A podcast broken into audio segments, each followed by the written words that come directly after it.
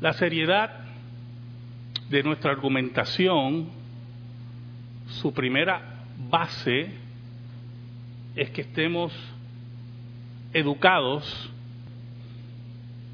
correctamente contra aquello que vamos a refutar. Una opinión enseñada, estudiada. Por lo tanto, es una gran irresponsabilidad, una triste imagen de pararse frente a un micrófono, sea en la radio, sea en un púlpito, sea en una tribuna política, y no estar educados de lo que vamos a hablar. Mucho más cuando somos personas de una envergadura mundial. Pero cuando las intenciones son malsanas, cuando las intenciones son tergiversadas, pues entonces hablamos a las gradas, ¿verdad?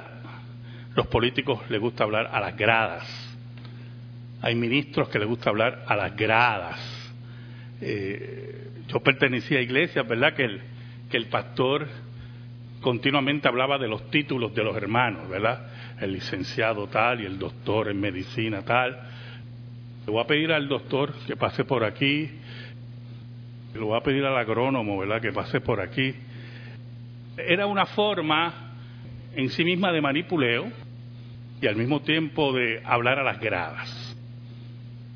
Cuando usted oye al Papa Francisco decir que el Corán es el libro profético de paz, a mí me gustaría saber qué estaba bebiendo en Turquía. ¿Qué ocurre, hermano? ¿A qué nos estamos enfrentando sin llegar a la histeria profética? Pero en la profecía, ¿a qué nos estamos enfrentando? Si me acompañan a Isaías capítulo 9... versículos 6 y 7, hablemos de la verdadera paz. Isaías 9, versículos 6 y 7, dice el profeta: porque un niño nos es nacido, hijo nos es dado, y el principado sobre su hombro, y se llamará su nombre admirable, consejero, Dios fuerte, Padre eterno, Príncipe de paz. Lo dilatado de su imperio y la paz no tendrán límite.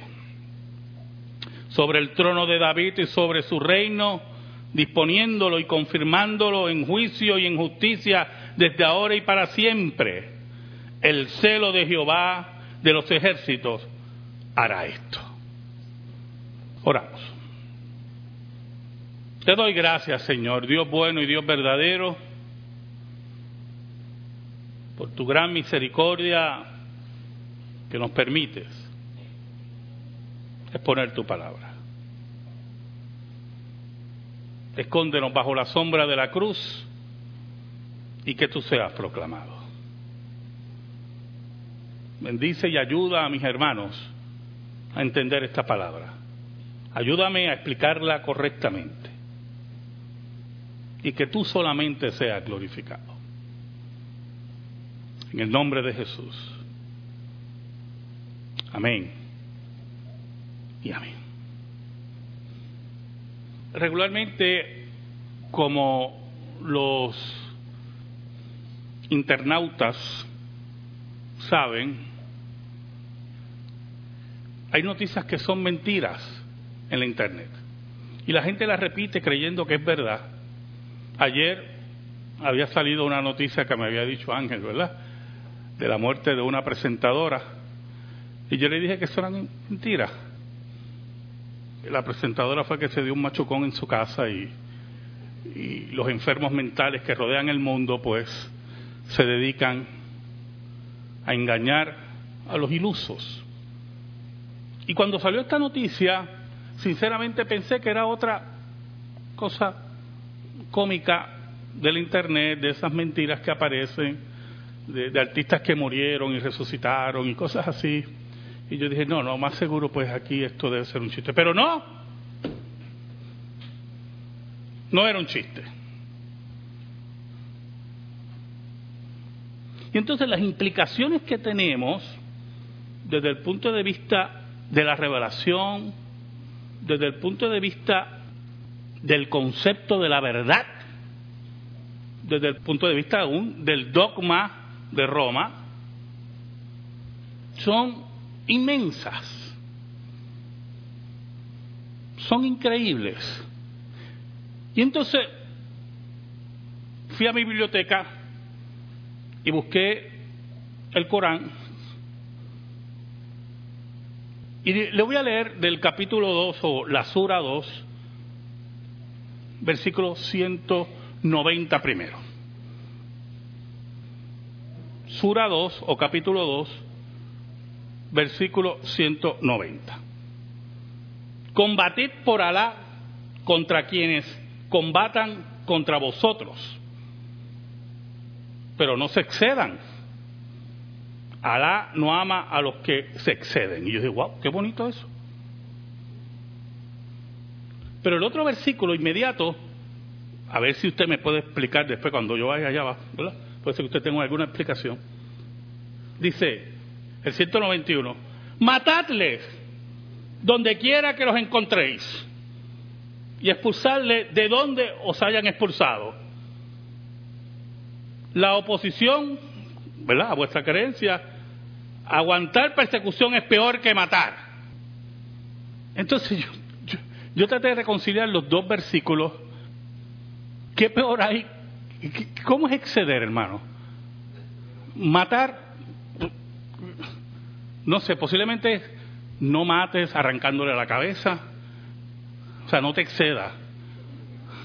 Y yo me preguntaba, ¿a qué se refiere el libro profético de la paz? Ese mismo capítulo, el versículo 193, dice, combatidle hasta que cese la oposición y la adoración de vida sea solo por Alá. Pero si cesan, o sea, después que los amancemos, que no haya entonces hostilidad, excepto contra los injustos. Y yo seguía preguntándome y buscando. El versículo 216 dice, estáis obligados a participar en la guerra, aunque os disguste. Puede que os disguste algo que os conviene y amáis algo que no os conviene. Alá sabe, mientras que vosotros no sabéis. Y así sucesivamente seguí leyendo el Corán, iba de sura en sura, ¿verdad? No voy a estar leyendo todo lo que tengo aquí. Y me preguntaba, ¿qué significan las palabras libro profético de paz? ¿Sabe algo, hermano? Israel tuvo pocos periodos de paz en comparación a los periodos de guerra y de cautiverio. Israel no sabía, no quería reconocer que su paz estaba en la ley de Jehová y en su Dios. Era un pueblo duro de servir, como decían los profetas. Israel, que esperaba a un Mesías, no podía vivir en paz. Y le daba la espalda a Dios. Y le daba la espalda a la ley de Dios. Ignoraba a Dios. Y en medio de todo eso, Dios mandaba a los profetas aparte de amonestar a Israel, anunciaba la llegada de un Mesías. Y cuando se pronuncian palabras como la del Papa Francisco, nos convertimos como Israel. Obviamos la realidad que vemos afuera. Obviamos a los secuestrados. Obviamos a los asesinados por el Islam. Obviamos a las niñas secuestradas en África. Obviamos los ataques en las ciudades en Occidente. Porque 2 o 3, 5 o 6, 8 o 10 nos dicen que son religión de paz, mientras la mayoría odia a Cristo y odia el Evangelio. Hablamos del libro profético de paz y nos olvidamos de los cristianos perseguidos en Egipto, de la no existencia prácticamente de iglesias en Arabia Saudita. Somos como los políticos, somos gente sin vergüenza. Israel obviaba esas cosas y el amor de Dios era tan grande que hablaba de un Mesías. El versículo 6 dice: porque un niño nos es nacido, hijo nos es dado. Hermano, ¿usted sabe lo que es dar? Todo cristiano debe saber lo que es dar. Todo cristiano debe saber lo que es la entrega, la milla extra. Todo cristiano tiene que saber eso. ¿Sabe por qué? Porque esa es la acción de Dios. Porque un niño nos es nacido, hijo nos es dado. Es el movimiento de Dios hacia su pueblo, hacia los suyos. Pero no tiene en su mano un pedazo de pan seco, no tiene en su mano pobreza. Es la entrega de Dios mismo, porque cuando hablan del Hijo entregado, es Dios que se hace hombre. Es el gran misterio de Belén, la historia de amor más grande que el ser humano puede conocer. Y cuando me hablan del Corán como el libro profético de paz, recuerdo a las madres desesperadas en África buscando a sus hijas por un grupo de delincuentes musulmanes. El Islam no sabe lo que es la paz. La paz empieza con la entrega.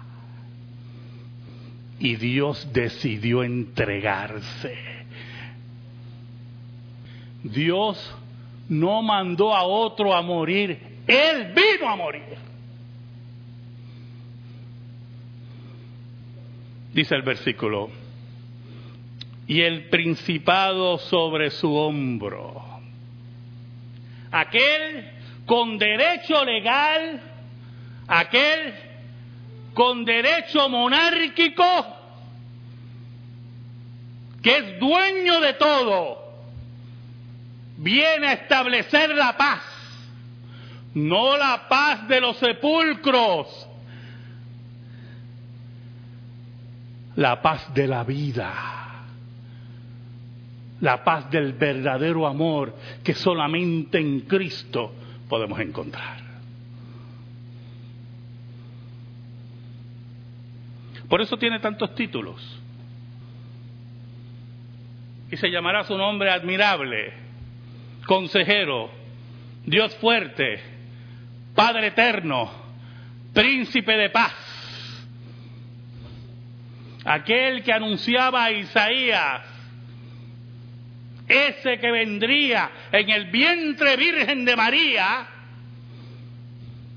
es aquel que todos los pueblos van a admirar, es aquel que se entrega en consejería a su pueblo, es el rey consejero, es el Dios fuerte, que nada lo puede derrotar. Es el Padre que nos entiende, que nos ama, que nos acurruca a pesar de nuestras faltas y pecados. Es aquel que nos da la verdadera paz. ¿Qué paz? ¿Qué entiende el profeta como paz?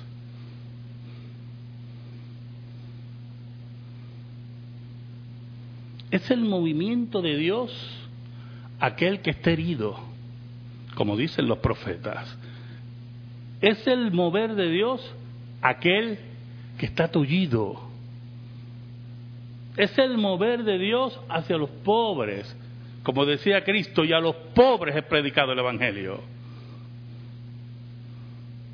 Es el acercamiento de Dios a la miseria del hombre en su pecaminosidad. Y para que el hombre encuentre la paz de estar ya acorde con Dios, que su pecado ha sido perdonado y su espíritu es reconstruido y sus emociones van sanando. Y no necesita odiar a su enemigo. Y no necesita asesinar al que no está de acuerdo con él. Sino que hace como Cristo nos enseñó, que ora por su enemigo y bendice a aquel que lo maldice. Esa es la verdadera paz que el Islam no entiende.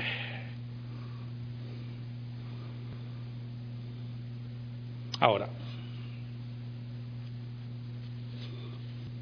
el profeta, en el versículo 7, nos dice algo muy importante. Lo dilatado de su imperio y la paz no tendrán límite. Escúchame muy bien, hermano. Escúchame muy bien. Lo dilatado del Islam en el mundo no vino por la paz. Vino a sangre y fuego. Donde fueron minoría, eran agradables. Cuando fueron mayoría, se convirtieron en asesinos.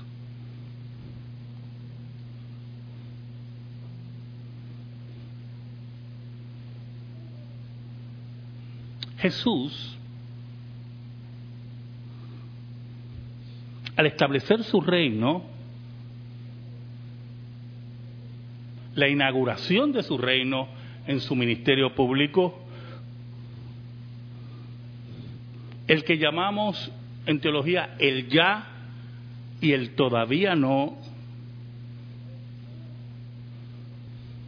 era un reino sin espadas. Era un reino sin armas. Era un reino sin explosivos. Era un reino dirigido por el Espíritu de Dios, que llevaba a los apóstoles y a los seguidores de Jesús hacia la muerte. Y yo quiero que usted medite muy bien. El imperio más grande que ha asistido a Roma por unas consideraciones que no vienen al caso ahora.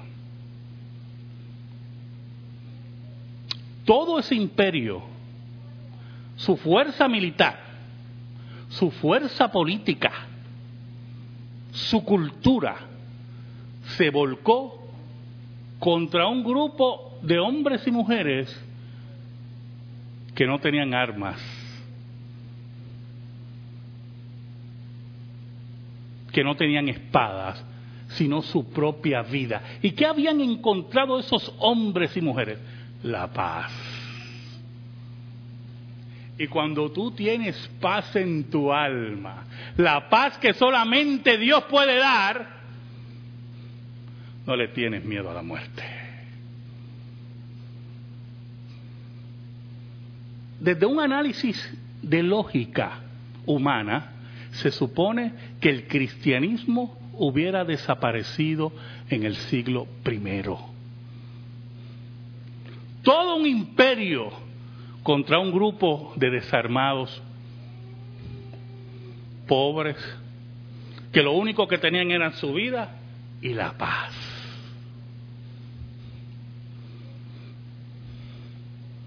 El imperio no pudo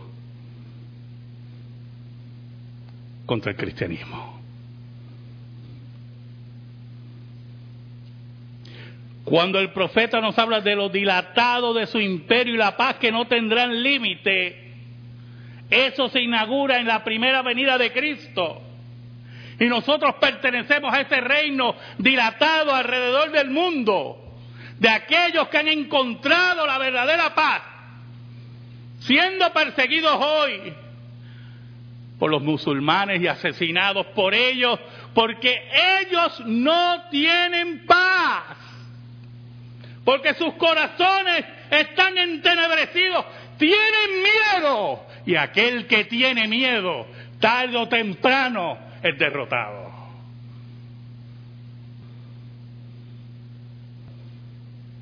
Cuando Cristo vence la muerte y es ascendido a los cielos, se sienta a la diestra de su Padre, heredando el trono de David, cumpliendo la profecía. Pero añade,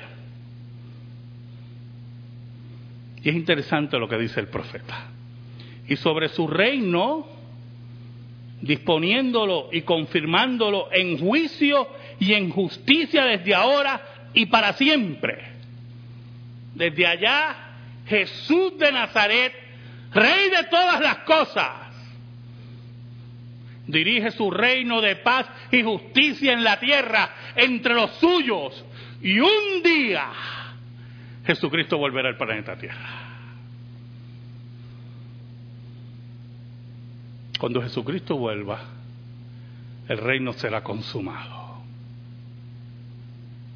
Su juicio será acabado. El Islam será finalmente derrotado.